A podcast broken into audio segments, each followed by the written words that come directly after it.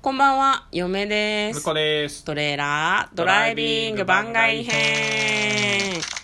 はい。えー前回に引き続きましてお便りをいただきましたので G1 クライマックス今年のね2020年の G1 クライマックスの、えー決勝のカードと優勝者を私たちで妄想していきたいと思います前回はですねちょっと紹介だけで時間を取ってしまったので今回はサクサクとはい。いきたいですねっていう話を今さっきまでしてましそうたそうですね。はい。だからね、紹介できない方もいらっしゃるっていうのは、ご承知おきいただきたい。いや、いや、全員紹介するよ。うん紹介する全員紹け介するのうど、ん名前、名前ぐらいになってしまう可能性ある。可能性もある。うん。私もね、なんかあんまり口を差し挟まないように気をつける。いさやいやさらっとに別すにる。さらっと別に。にいいんだよ、挟んでくれさらっ。と気にになるところは挟んでくれ、そこ はね。 OK。はい。じゃあ続けてやっていきましょう。はい。で、うんあの、A ブロック実はまだお二人残ってまして、はいえっ、と、片方が、えっとロスインゴ・ベルナブレス・デ・ハポンの、えっと高木慎吾選手ですね。はい。はい。と、それから、えっ、と、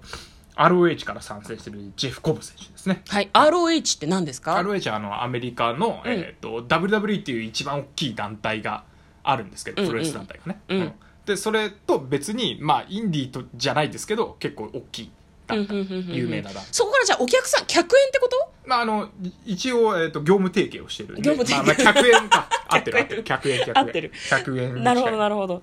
高木さんはどうなんですかそその、ロスインゴではポジション的にはどの辺なの一応ねジュニアの選手で入ってきたんだけど、うんあのまあ、ジュニアは今、えー、と高橋宏夢選手ってうんうんうんうん。まああのヒロムが復帰してからね。そう復帰してききてるんで、うんあの結構もうヘビー級もともとねジュニアだけどめちゃくちゃパワー強いし、うんうんうんあの体重もあのジュニアのギリギリのところはいはいはいはい。でうん戦ってたパワーファイターなんで、んあのなんていうかジュジュニアよりはもうヘビーに転向を仕掛けてるって感じですかね、うんうんうんうんうんあとお話の中に出てきてるなんかその ROH とか鈴木軍とかバレットクラブとかはみんなあのプロレスをしてる人たちなんだけどそれぞれなんかこうグループチームがあって、そのチームの名前がそれぞれあるんだよねそうですねうんうん、だからロスインゴとか鈴木軍とか鈴木軍は割とヒール寄りじゃないみんな悪いことする人たちっていうイメージがある一応ね悪いことするんだよねあの、うんな何がいいか大体あの試合終わった後飲んでるっ ていう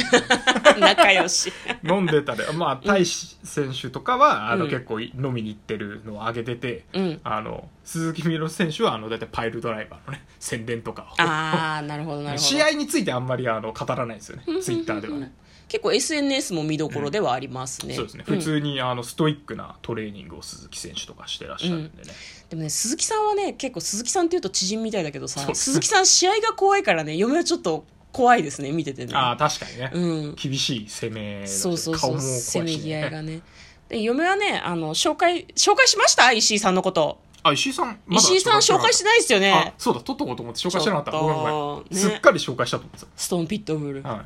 石井智弘さんですよ、はいそうですね。ケイオスの強いあとなんかいいんですよすごくファイトスタイルがいいんですよゴねツゴツ系ですね。そうそうそう結構ね肘とかでお互いその顎を打ち合ったりみたいなことをしたりするんだけど、結構そのやり合いがいいみたいなところがありまして私はね石井さんが一番推しなんですねなんかあの、新日本プロレス見始めの時痛そうだから嫌だとか、言ってた割には試合見始めたら、うん一番ゴツゴツ言ってる石井さん好きになるっていう。いや石井柴田とかマジで熱いかや、ったよ熱なかったね。それは熱うんかったよ。よかったんですよだから2004嫁はね年ぐらいのあんまりその語話ですかれねるカードを覚えてないとかいや2014年技もあんまり覚えてないからは詳しく説明できないんですけどじゃあ B ブロックですかね、はい、B ブロックいきましょう。はいで、B ブロックは、まあ、あの、100年に1人ですね、棚橋宏選手ですね。うんこれは本体ということで。たまにクイズ番組とかに出てるチャラ男プロレスラーみたいな感じだと見たことある人いるかなあとと、思うあんだけどの、あれですね、映画の主役とかもね、やられてますよね。パパは悪者チャンピオ昭ン。和るなんだっけ昭和じゃねえ、悪者チャンピオン。なんだお前。すいませんす ざけいやまがってせんちょあんまこんな声荒らげることねえんだ けどファンなんだよねすごいねはい次は次はあのジュース・ロービンソン選手ですね。はいはいはいこちらもあの、えっ、と、ジェイ・ホワイト選手と一緒で、あの、新日本の道場にわざわざ海外からん弟子入りして、うんしっかりあの下積みをして、うんそれからデビューされたっていうね。本気の人ですよジュースこれ潜在写真どうしたマーブルチョコレートが全身についてるみたいあなのね結構ね、顔もかっこいいし、うん初期の時とかなんかドレッドヘアとかで、かっこよかったよね結構かっなこよかったんか最近ファニーな感じなんだよねすそうごそうく面白い系になってきてるそう、ジュース選手はもともとね、あの、アメリカのその、WWE の、あの、インディー団体うん NXT になる前かなうんとかであのちょっと活躍をした後そのキャリアを一回捨てて うんわざわざ新日本に弟子入りから始めるっていうねはあはあはあちょっと軽有なプロレスラーですよね、なるほまあ、ど岡田さんに近いかもしれないね岡田選手岡田さんもだって海外で海外でねメキシコだっけでもうデビューしてて、うんその後新日本プロレスに入ってまた一から同情生活やってそれからまたデビューしたっていうだって中学卒業してそのままメキシコに行ったんじゃなかったっそうけ、ですね岡田さんってすごいよねうん、ええはいはい B ブロック次は続きは、えー、と混沌のアラムシャ後藤弘選 手ですね後藤さんはねもういろいろこの混沌っていうのが今ねすごくね来てるね てるん似だ合っている似合っているなんでケイオス行ったのかなとかいろんなのも含めてうん混沌っていうのが似合ってますよ、そう後藤さんねすごいね入場がめちゃくちゃかっこいいから後藤弘樹で検索して入場シーンを見てほしい、入場シーン見てほし曲いなもとかっこいいし、うん衣装もかっこいいし衣装も見かたっ目もかっこいいんだそうよ見た目もかっこいいめちゃくちゃかっこいい、うんで試合もめちゃくちゃかっこいいでその後 SNS を見てほしいそうな んですよあの試合負けた後にあの、うん優雅にワインを飲んでそうた違りされるのうだろうっていうどうした後藤さんでもたまにねなんか滝に打たれに修行に行ったりとかなんか全身白塗りをしてなんかこうなんだろう耳なし法一みたいにお経を書いて現れたりしてもうなんかでね登場からあの解説の人に「おめえそうじゃねえよ」とか言われちゃうんですよなんか結構プロレスラーの人たちってストーリーとか自分が何を大事にポリシーにしてるかとかを大事にしがちなんだけど後藤さんはそこがなんかこうカオスな感じなのがいいよね逆にね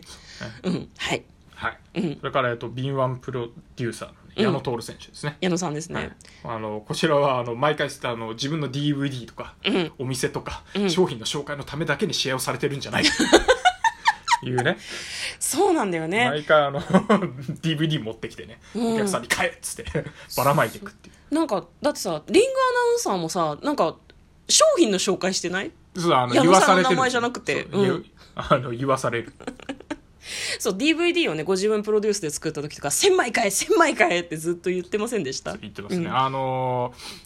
ー水道橋のね、うんえー、と東京ドームとか後、えーと、後楽園ホールの近くにあのエイブリエイタスっていうね、お店をやられててあそうこなんだに行くとたまにあのいらっしゃっててうんでめちゃくちゃあのにこやかに接客されてしてくれるら しいです私まだ行ったことないんですけどあそうなんだそのうち行きたいなすごいねでもねなんかヒヒール寄りなんだよね面白キャラみたいな感じではあるんだけど、悪いこと結構卑怯なことをしたりするんだけど愛されキャラですねはいとあじゃあ続きました吉橋選手ですね、吉橋選手も何を笑っ てる吉橋選手もちょっと待って吉橋さんが G1 に出れてることにすごいなんか喜びを感じている3うん年ぶりぐらいかな、吉橋選手はねそうなんかあ23んまり年ぶりそはのい不遇な時もあったからなんかちょっと良かったなっていう あれですごめんごめん違う違うなんかヘッドハンターって書いてあるんだけどなんでヘッドハンターなヘのッドハンター誰の頭をニックネームハントするのねニックネームニックネームあニックネームなんだニごックめネーんごムはめんごめん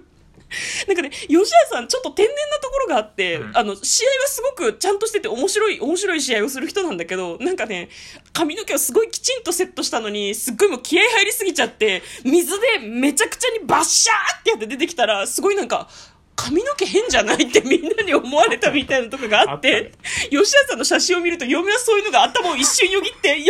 橋ってちょっと思っちゃうんだよね。嫌いなわけじゃない。好きなんです。どうぞ。すいません。はいはいはい、じゃあ続きまして、えっと現在あの新日本プロレスの2大ベルト、IWGP インターコンチネンタルと,、えっとうん IWGP のヘビー級ベルトを両方持ってる2冠をですね、はいあの内藤哲也選手足立区出身という 私の一番今推しレスラーでございますその向こうのね向こうのホームホームタウンだからねそう故郷は足立区だかだからねらちょっとねごめんまたね足んなくなっちゃうんだけど内藤選手については G1 で言ったら語らしてちょっ とどうぞ僕が初めて見た2013年の G1 クライマックスの優勝が内藤哲也選手なんですよ、はいうん、でその時僕はあの、友達に誘われて、うんあのテレビで、うんえー、と一緒に見てたわけですよ、うん G1 の試合をね、まあ、全部じゃないんだけど、うん決勝戦含めてあの、数試合かなうんうん見ててでそうあのその当時棚橋選手とかが好きあの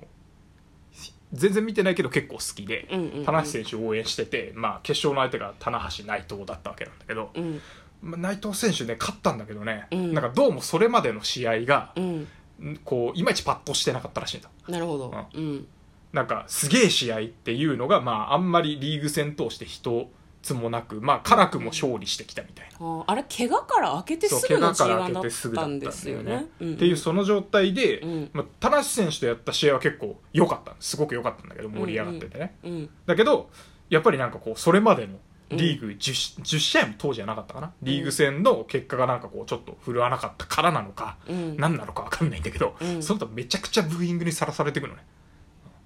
で僕も見た当時あブーイング、まあ、その優勝した時は応援されてたけど、うん棚橋に勝ち上がって畜生みたいなああところがあって、うんうんうんでその後もういろんな試合あの東京ドームで岡田和親選手と対戦するに向けて、うんいろんな試合をちょこちょこ見てて、うんうんうんでもやっぱりなんなんていうのこう頼りないなというかうんうんいうイメージを勝手に持ってたのうんうんうんだけどあのその試合 その後岡田選手に負けてからし新日本プロレスにちょうどハマりだして試合をずっと見てたらあれ内藤さん試合面白いねやっぱりってうんうん思い出してうんでそれからあの g 1の時とかもあの基本的に内藤選手出る時は内藤さんを応援してたうんまあね棚橋選手とか中村選手とかうん絡む時はさすがに棚橋選手とか応援しちゃってたけどうんそうでもだから一番最初の僕が g 1見た時にえーっとまあチャンピオンであの見始めるきっかけになった人って言っても過言ではないです、なるほうんど、めちゃくちゃ思い入れがあるでそれからなんかハマっちゃってねうん、ずっと応援してるんですけどね同じ足立区出 身なんで最終的にそこなんだねやっぱりねえだからそう、うんうんそうねうまあそのこ B ブロックそれがきっかけだったかな、うんなるほど、まあ、B ブロックには向こうの推しの内藤哲也選手がいますよというところで、はい次回に続いてしまいます。嫁はね、全3話ぐらいになると思ってた。うん。はい。ということで、一旦ここで区切りまして、最後までお付き合いいただける方は、次の回を良ければお聞きください。ということで、嫁とだからトレーラー、ドライビング番外編もあったねー